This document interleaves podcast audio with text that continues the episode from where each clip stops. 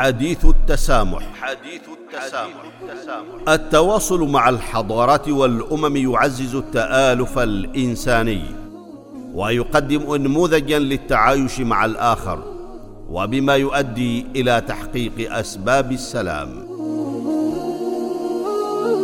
حديث التسامح برنامج يعده ويقدمه معالي الدكتور محمد بن سعيد المعمري وزير الأوقاف والشؤون الدينية حديث التسامح, التسامح.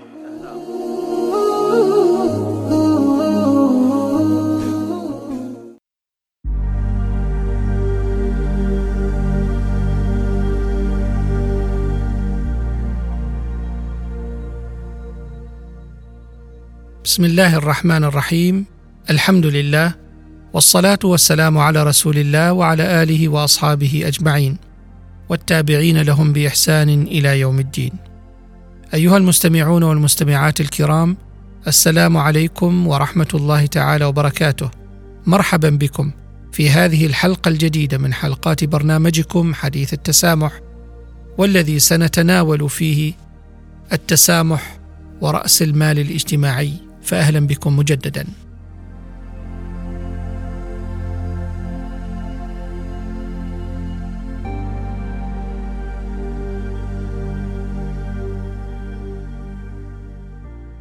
تعددت الآراء ووجهات النظر حول التطور الحضاري وتفاوته بين مختلف الدول والمجتمعات وارتباطه بمعدلات النمو والتنمية. وربطت بعض تلكم الأفكار والآراء التطور الحضاري للدول والمجتمعات بالعوامل والأسباب المادية المتمثلة في التباينات المكانية أو الجغرافية والموارد الطبيعية والقوة الاقتصادية والوفرة المالية. وفي المقابل ربطت آراء وجهات نظر أخرى التطور الحضاري بالاستقرار السياسي للدول والمجتمعات وتمتع أفرادها بحرياتهم وحقوقهم الأساسية. بينما ركزت آراء أخرى على مجموعة عوامل غير مادية مرتبطة بالتطور الحضاري تتمثل في طبيعة العلاقات الاجتماعية بين الأفراد داخل المجتمعات كقوة الروابط الأسرية والتمسك بالقيم المجتمعية والتسامح واحترام التنوع والتلاحم والانسجام الاجتماعي. وغيرها من العوامل التي باتت تعرف في مجملها بمفهوم رأس المال الاجتماعي ولمفهوم رأس المال الاجتماعي تعريفات عدة منها تعريف منظمة التعاون الاقتصادي والتنمية الذي يعرف رأس المال الاجتماعي على أنه شبكات مع قواعد وقيم وتفاهمات مشتركة تسهل التعاون داخل المجموعات أو فيما بينها. وبدأ الاستخدام الرسمي لمفهوم رأس المال الاجتماعي في العام 1997 من قبل البنك الدولي لعكس أهميته في إيجاد أفضل الممارسات والحلول الاجتماعية وحتى تعزيز التعايش والتسامح بين الأفراد والمجتمعات الإنسانية.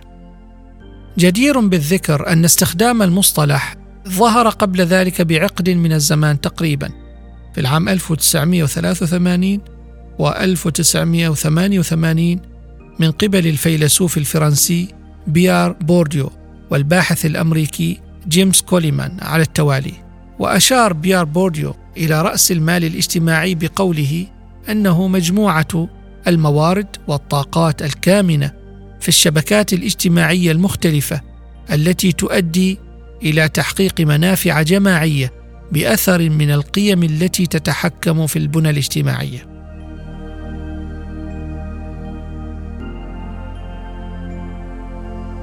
أيها المستمعون والمستمعات الكرام إن رأس المال الاجتماعي للمجتمعات والدول يقاس باستقرارها الاجتماعي الذي يفضي إلى الثقة والتلاحم والتماسك والتسامح والانسجام بين أفراد المجتمع بما يعزز الاطمئنان والاستقرار اللذين من شأنهما أن يدعما التنمية والنمو الاقتصادي. ومن الرؤى الداعمة لذلك ما ذكره الفيلسوف والعالم الأمريكي هيلاري بوتنام عندما قال بأن المجموعة التي يتمتع أعضاؤها بالثقة فيما بينهم تكون أقدر على الإنجاز مقارنة بالمجموعات التي تفتقد للثقة بين أفرادها.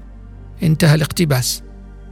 فالثقة المتبادلة بين الفرد والفرد وبين الأفراد والمؤسسات تصنع تماسكا اجتماعيا يشكل درعا يحمي أفراده أمام تغيرات الحياة وتقلباتها ويشجع المواطنين على المشاركة الفاعلة والبذل والعطاء من أجل الحاضر والمستقبل. وبناء على ذلك فإنه من المناسب القول بأن رأس المال الاجتماعي يعد مصدرا لقيمة التنظيم الاجتماعي ويمكن توظيفه لدعم استراتيجيات وأهداف مثمرة تعود بالنفع على المجتمعات والدول. كما يمكن أن يكون رأس المال الاجتماعي معززا للثقة بين الدولة والمجتمع وبين المجتمع والمؤسسات مما يرفع كفاءتها وسرعتها في الإنجاز.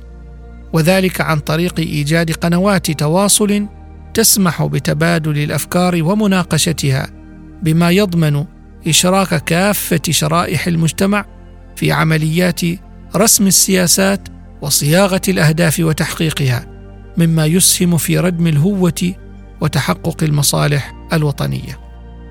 ولتلخيص ما سبق فإن رأس المال الاجتماعي ينطلق من مجموعة قيم المجتمع وعاداته وتقاليده ليتشكل نظام مجتمعي يؤثر على كافة جوانب الحياة العامة في المجتمع.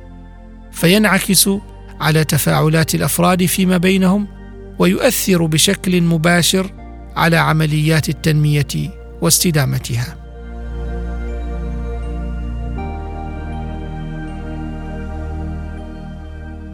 أيها المستمعون والمستمعات الكرام ينبني رأس المال الاجتماعي على ثلاث قيم اجتماعية أساسية وهي الإدماج والتماسك والحراك. أما الإدماج الاجتماعي فهو مدى مشاركة أفراد المجتمع في مختلف المجالات الاجتماعية والاقتصادية والسياسية على قدم المساواة ودون تمييز. والتماسك الاجتماعي هو درجة الثقة بين المواطنين أنفسهم وبينهم وبين مؤسسات الدولة بما يعزز الهوية الوطنية وشعور الانتماء وأشار رئيس فريق التنمية الاجتماعية للحد من الفقر بمنظمة التعاون والتنمية السابق الدكتور يوهانس جوتينغ إلى أهمية التماسك الاجتماعي بقوله التماسك الاجتماعي هو الغاية والوسيلة لمجابهة الفقر والحفاظ على مستويات النمو والتنمية. وأما الحراك الاجتماعي فهو تكافؤ الفرص بين المواطنين للمساهمة في البناء والعمل والمضي قدما بالمجتمع والوطن. ولا يمكن تحقيق الاستفادة من رأس المال الاجتماعي إلا بالمشاركة والتعاون والبذل والعطاء والتضامن والإخلاص من جميع الجهات الفاعلة في المجتمع والدولة بما في ذلك الأفراد والمؤسسات العامة والخاصة لتكوين بيئة تشجع التلاحم وتعزز التنمية للجميع.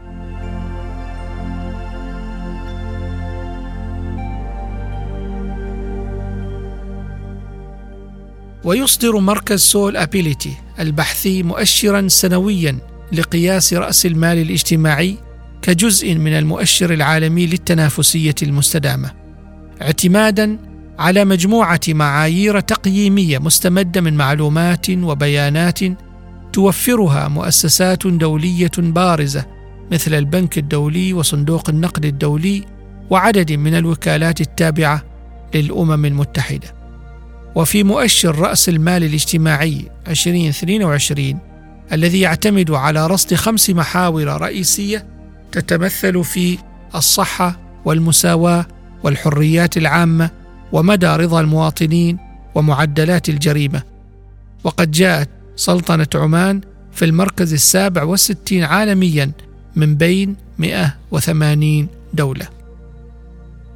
أيها المستمعون والمستمعات الكرام لا يخفى علينا جميعا أنه رغم الموارد والفرص التي أكرمنا الله تعالى بها إلا أن ثروتنا الحقيقية في تماسكنا وتلاحمنا وهي في أبنائنا وشبابنا فبنا وبهم يقوى مجتمعنا ويبنى وطننا وأن اعتزازنا وفخرنا إنما يتمثل في قيمنا السمحة وهذا النسيج الاجتماعي المميز الذي يتزين بهويتنا ووحدتنا الوطنية.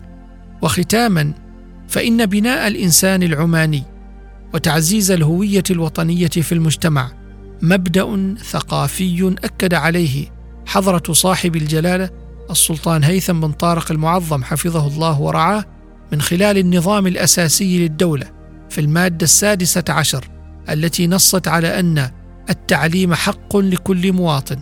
هدفه بناء الشخصية العمانية والحفاظ على الهوية الوطنية وتأصيل المنهج العلمي في التفكير وتنمية المواهب وتشجيع الابتكار وترسيخ القيم الحضارية والروحية وإرساء مفاهيم المواطنة والتسامح والتآلف.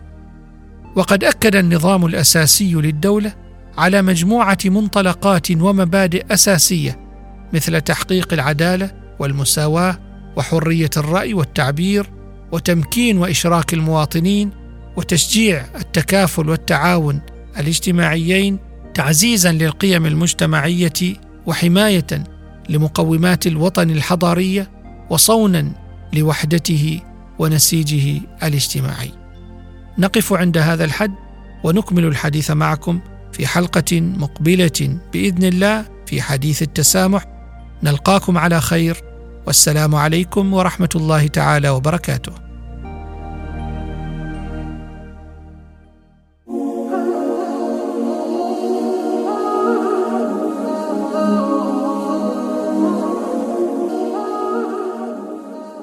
حديث التسامح. حديث التسامح.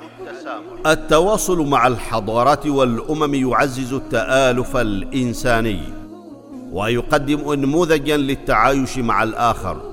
وبما يؤدي إلى تحقيق أسباب السلام حديث التسامح برنامج يعده ويقدمه معالي الدكتور محمد بن سعيد المعمري وزير الأوقاف والشؤون الدينية حديث التسامح, التسامح. التسامح.